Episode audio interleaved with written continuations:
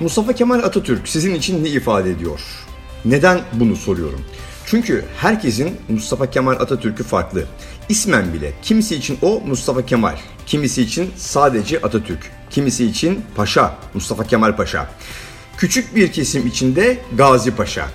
Hala bunu kullanan ulusalcı bir azınlığın olduğunu biliyoruz. İsmen farklı Kemal Atatürk'lerin yanında onun ifade ettiği fikirlere ve bir lider olarak ortaya koyduğu eylemlere göre de herkesin Atatürk'ü farklı. Kimisi için o ezanı Türkçeleştiren, tekkeleri ve tarikatları kapatan Atatürk. Kimisi içinse güneş dil teorisiyle yeryüzündeki bütün dillerin atasının Türkçe olduğunu ispatlamaya çalışan Atatürk.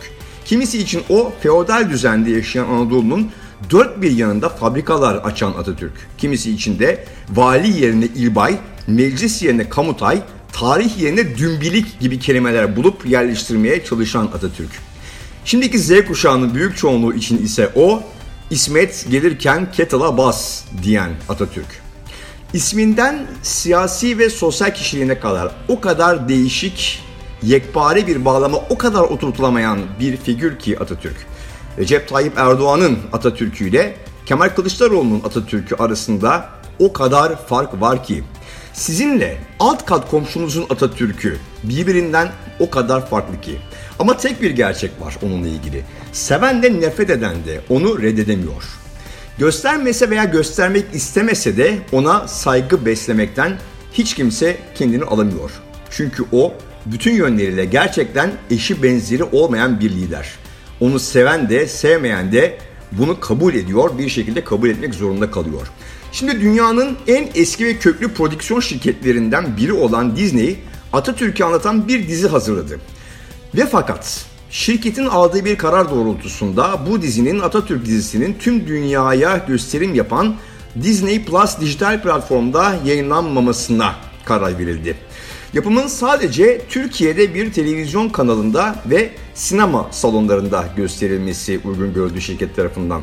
İddialara göre bu karar Amerika Birleşik Devletleri'ndeki Ermeni lobisi olarak faaliyet gösteren ve kısa adı ANKA olan Armenian National Committee of America başta olmak üzere çeşitli sermaye, siyaset ve lobi odaklarının baskısı sonucu alındı. İddia bu.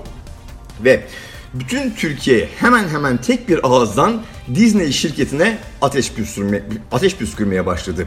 Sanatçılardan sporculara, siyasetçilerden magazin figürlerine, ünlüsünden ünsüzüne kadar herkes Disney'i e, Disney'i iptal et hashtag'i altında başlatılan bu kampanyaya katılıyor. Atatürk yoksa biz de yokuz diyerek Disney Plus üyeliklerini iptal ediyor insanlar ve ne kadar büyük Atatürkçü olduklarını, Atatürk'e yönelik en küçük bir taarruzda nasıl aslan kesildiklerini cümle aleme gösteriyorlar.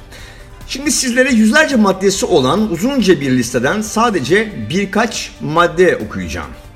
Antalya'daki Atatürk Stadyumu 2016'da yıkıldı. Yerine Millet Bahçesi yapıldı ve kente Atatürk'ün adı, kentte Atatürk'ün adı bir başka stadyuma verilmedi. Bu şekilde Afyon, Konya, Bursa, Sakarya, Antakya, Kayseri, Rize, Giresun, Eskişehir ve Elazığ'daki stadyumlardan Atatürk'ün ismi kaldırıldı, silindi.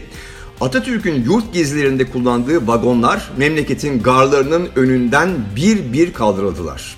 Daha yeni TGC Anadolu gemisi için düzenlenen törende okunan Deniz Harp Okulu Marşı içerisindeki Atatürk'ün yolu ifadesi özenle kırpılıp çıkartıldı.